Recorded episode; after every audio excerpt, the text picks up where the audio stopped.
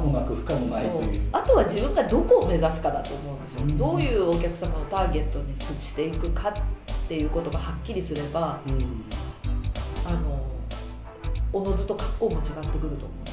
すやよっぱりあのターゲットっていうのを考えられるんですか、考えるべきだってやっぱり言われてますうん、誰でもかんでもお客さんにすればいいってもんではなくてあいいですね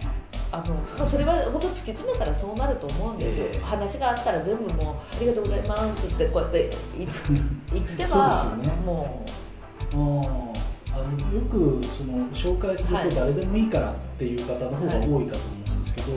深川さんはじゃあういやあるもう程度紹介に関しては誰でもいいからでも絶対紹介出ないんですよ、あそうかそうかうんもともと誰でも紹介してくれませんもんねだかえらその時点でフィルターが1個かかってると、え、であのですから例えばよく言われるのはドクターマーケット専門でやってる人と かよく聞きますよね、はい、たくさん聞きまはい、す、今日たくさん聞きますよね、であとね一人一回すっごい面白い人がいたんですけど、自分サーフィン趣味で趣味でやるでサーフィンがやりたかったんで保険業界に入ったとサーフィンがあサーフィンがやりたいので資金をこう稼ぐ時か間が自由になるあ時間ですねサだーかフらィンする時間朝朝サーフィンに行ってサーフィン終わってから仕事に行くみたいなそれはライフスタイルとしてありだとあ思いりでますすよねね。そしたらその人は会社に来る時はスーツ着てくるけど仕事の時は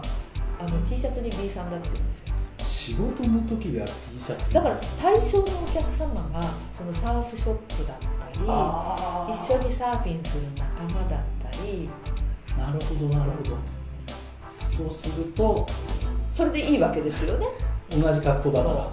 ああ相手と同じ格好をするっていうのは、マーケティング的にははい非常に重要かと重思い要ですよねねます、はいサーフィンはいいアイディアですね、だから一番まあ目に見て分かりやすい例だと思うんですけどそういうのってあるのかなとは思い